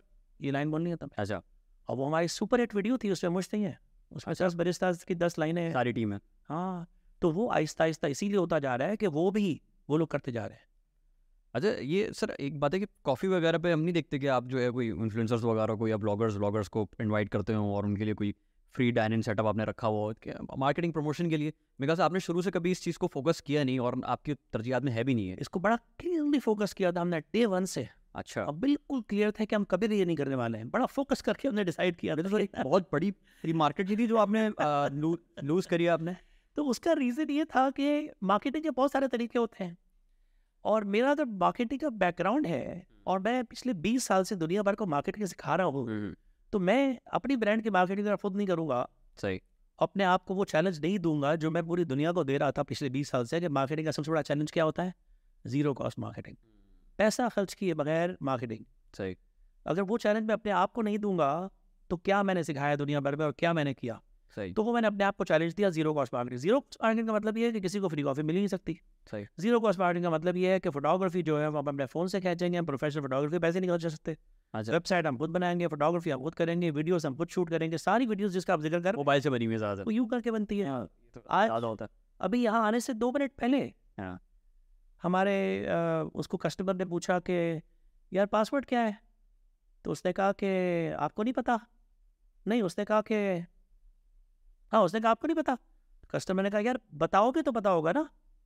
अच्छा। नहीं उसने कहा कि आपको याद नहीं? हाँ उसने कहा आपको नहीं याद? उसने कहा यार बताओगे तो याद रखूँगा ना। तो उसने कहा बताया तो है आपको याद नहीं? यही तो बात आपको याद नहीं। तो वो एक अलग फनी सीन हमारे हर कैफ़े पे होता रहता है नए नए पासवर्ड आते हैं। सही। आपको याद नहीं हम्म, किसका पासवर्ड पासवर्ड है ही नहीं वाईफाई नहीं चल रहा ये सब पासवर्ड होते हैं। अच्छा। तो उसने जब ये लाइन बोली तो निकलने से पहले मैंने कहा यार दोबारा बोला था? वो वीडियो बन गई वो पोस्ट हो गई। सही। मतलब अच्छा आपने ना फ्री फ़ूड देना है ना फ्री फ़ूड लेना है। आपके रिव्यूज़ जो आप एक आप, आप तो प्रोफेशनल रिव्यूअर भी हैं सर हाँ तो बैक टू दैट कि वो एक तो ये था कि भाई फ्री में कॉफ़ीज नहीं पिलाएँगे हम लोगों को और अगर फ्री कॉफ़ी किसी को पिलाएँगे और उससे तारीफ़ करवाएँगे तो मुझे लगा कि वो एथिकल नहीं है। रिश्वत टाइप का सीन आ गया उसमें। हाँ मुझे लगा कि एथिकल नहीं हुआ ना उसको। बुलाऊं और उसको फ्री में बहुत कुछ खिलाऊं पिलाऊं तो वो तो अंडर प्रेशर होकर तारीफ़ ही करने वाला है ना। हम्म, सही सही। तो मुझे वो एथिकल नहीं लगा। आई मीन फ़ूड ब्लॉगर्स नाराज़ हो जाएँगे बात सुन के मैंने कभी बोला नहीं ऐसे बट फ़ूड ब्लॉगर्स वो भी होते हैं जो पैसे दे के खरीदते हैं और genuine review देते हैं। व्यूज़ लिखते हैं जेनुअन जेन्युइन रिव्यू देते हैं। तो ज़ाहिर है उनकी रिस्पेक्ट अलग तरह की हैं, ऐसा ही और वो लोग की जो मुझे कहते हैं कि हमें इनवाइट करें हमारे फॉलोअर्स देके और हमें इन्वाइट करें रोज मैसेज आता है। अच्छा आते हैं मैसेज हाँ तो कॉपी पेस्ट है उसका। उसका कॉपी पेस्ट ये है कि हमारी तो कॉफ़ी सिर्फ़ चार सौ रुपये की है। अच्छा अब ये सबको पर ये सेंड कर देता है। हम कहते हैं वो सिर्फ़ चार सौ रुपये की तो कॉफ़ी है अगर आपको कॉफ़ी पीने का वाकई शौक है तो अब तक तो आपको ट्राई कर लेनी चाहिए थी। हमारी कॉफ़ी हमारी अवार्ड विनिंग कॉफ़ी में इतने अवार्ड मिल चुके हैं। सही। अगर आपको वाकई कॉफ़ी का शौक है तो आपको ट्राई कर लेनी चाहिए थी। अभी भी आके ट्राई कर लें। सिर्फ़ चार सौ रुपये की तो है। सही। और हमारा जो मार्केटिंग मॉडल है जो प्राइसिंग मॉडल है उसमें हमारे पास गुंजाइश नहीं होती है फ्री कॉफ़ी बनाने की। हमें ब्लॉगर्स और रिव्यूअर्स बहुत पसंद है वी लव यू बट हम आपको फ्री में कुछ नहीं ऑफ़र कर सकेंगे specially in return for review तो प्लीज़ आप आके ट्राई करें अपने पैसे खर्च करके अगर पसंद आए तो लिख दीजिएगा। लिखें। ना पसंद है तो भी लिख दीजिएगा। ना पसंद आए तो लिख भी सकते हैं मुझे फीडबैक भी दे सकते हैं तो हमारा कॉपी रिस्पॉन्स है वो अच्छा। पहुँच जाता है। अच्छा। लो। सही सही सही। मैं फ्री कॉफ़ी नहीं पी मैंने आज तक। आई पे एवरी डे अपने रेस्टोरेंट पे अपने कैफ़े पे। एवरी डे रोज शाम को हिसाब होता है मेरा। आजकल सुबह में होता है पिछले दिन का हिसाब क्योंकि दो शिफ्ट अलग अलग होती हैं तो कैफेशन कराने के जाते हैं वैसे तो पूरे दिन में दो फ़ीस दो कॉफ़ी बट बीच में स्नैक्स होते हैं कभी मेरा नाश्ता वहाँ पे होता है कभी शाम का ये होता है कभी कुछ तो होता वो है। सबकी पेमेंट आप खुद करते हैं अपने कैफ़े के अपना हाँ हाँ अच्छा। Me my family everybody page अच्छा मतलब फ्री किसी के भी नहीं ना मुश्किल है ना फैमिली के लिए। सही। तो सर अ, मैं पॉडकास्ट में प्राइम मिनिस्टर आ जाए अगर अभी तो मैं उसको बोलूँगा वो सेल्फ सर्विस सामने ऑर्डर कर खरीद के आ पेमेंट कर दे। और वो उसको इसी तरह से बोलेगा सर आपका टोटल हो गया सिर्फ़ चार सौ पचास रुपये सही है वो पेमेंट करके बैठ जाएगा। मेरी तरफ़ देखेगा भी नहीं कि यार इमरान खान आ गया इसके भी पैसे लेने हैं क्या? नहीं देखेगा मेरी तरफ़ उसको भी ये कहेगा सर आपका टोटल सिर्फ़ इतना हो गया जीएसटी मिला के। सही सही सही सही सही सही। सोचेगा भी नहीं वो एक सेकंड के लिए क्योंकि उसकी ट्रेनिंग ही ऐसी है। ये फ्री कॉफ़ी थोड़ी दे सकते हाँ, खैर अब तो काफ़ी लोगों को क्लियर हो ही चुका है कि कॉफ़ी वगैरह पे कुछ भी फ्री मिलना नहीं है। तो हम उसकी वजह से एक कम्युनिटी है छोटी सी हम्म। जो पसंद नहीं करती है हमें। बहुत छोटी होगी वैसे वो। हाँ छोटी है। ज़्यादातर लोग तो पसंद करते हैं आप। हाँ तो जिनको ये है कि वो कभी हमारी हम उनकी बात ही नहीं सुनते हैं। सही। वो कहते हैं कि हम रिव्यू लिखेंगे हम ये करेंगे वो करेंगे हम कहते हैं नहीं फ्री में नहीं मिलता कुछ भी। सही सही सही सही। तो सर काफ़ी बड़े अच्छा वो रहा पॉडकास्ट आपका काफ़ी टाइम लिया और बहुत शुक्रिया कि आप हमारे इन्विटेशन पे आए हैं यहाँ पे। और इंशाल्लाह कि कल आगे चल के जब पॉडकास्ट और आएँगे तो फिर आपको दोबारा इनवाइट करेंगे किसी और टॉपिक पे आपकी हैप्पीनेस ट्रेनिंग वगैरह पे इसको बुलाएँगे। तो मैं उम्मीद करता हूँ कि आप लोगों को ये पॉडकास्ट जो है वो अच्छा लगा होगा। मुशफल वानी साहब की बातें आपने सुनी होंगी। किसी को भी भाई अगर कॉफ़ी वगैरह की फ्रेंचाइज लेनी है और ख़ास तौर पर कोई यंग ऑन्टरप्रेन्योर है जो वो प्रेफर करते हैं तो आप इनसे रबा करें। कि वेबसाइट पर सारी डिटेल्स मौजूद हैं। और अगर हमारा पॉडकास्ट ये पसंद आया हो यूट्यूब पर देख रहे हो तो लाइक करें चैनल को सब्सक्राइब करें। फेसबुक पर देख रहे हो तो इसको फॉलो करें इंस्टाग्राम पर भी हमें फॉलो करें। थैंक यू सो मच मिलते हैं अगले पॉडकास्ट में। अल्लाह हाफिज़। आ ये पहला पॉडकास्ट है। रिकॉर्ड चल रहा है? जी जी। तो ये पहली मरतबा पॉडकास्ट है कोई ऐसा इंटरव्यू है मेरी लाइफ का शायद जिसमें सलमा का नाम नहीं आया एक मरतबा भी। ओहो क्योंकि उससे रिलेटेड कोई सवाल नहीं आया आपका। सही सही। तो मैं एक स्टेटमेंट देता हूँ एंड में ओके। कि मेरी लाइफ का सबसे बड़ा मोटिवेशन मेरी लाइफ का सबसे बड़ा इंस्पिरेशन मेरी लाइफ का सबसे बड़ा support is my best friend my love Salma. जिससे मुझे पंद्रह साल की उम्र में इश्क हुआ था जिसकी वजह से मेरी लाइफ ट्रैक पे आई थी जिसकी वजह से मेरे बड़े बड़े लाइफ के ड्रीम्स डेवलप हुए और पूरे हुए। तो बस वो एक स्टेटमेंट दे दिया मैं तो मुझे लगा कि नहीं सर ये बहुत अच्छा है। मेरा इंटरव्यू कंप्लीट हो गया। नहीं आपकी इंटरव्यू कंप्लीट मैं सॉरी इस पे मुझे- मेरे पास था भी ये सवाल मैं नहीं कर सका। टाइम ज़ाहिर है हर चीज़ कवर नहीं हो हाँ, है। लेकिन मैं ये एक बात कहूँगा कि आप जो है जितने एक्सप्रेसिव हैं माशाल्लाह आपने बताया 57 के आप हैं तो आपकी जनरेशन के लोगों को अगर हम देखते हैं मिलते हैं तो हम अमूमन इतने एक्सप्रेसिव होते नहीं हैं आउटसाइड द बेडरूम तो सर ये बड़ा अच्छा आपने वो करा और अल्लाह करे कि आप लोग साथ रहें और हमेशा सलामत रहें। और अगेन थैंक यू वेरी बहुत much for the opportunity thank you sir thank you सलाम नाफिस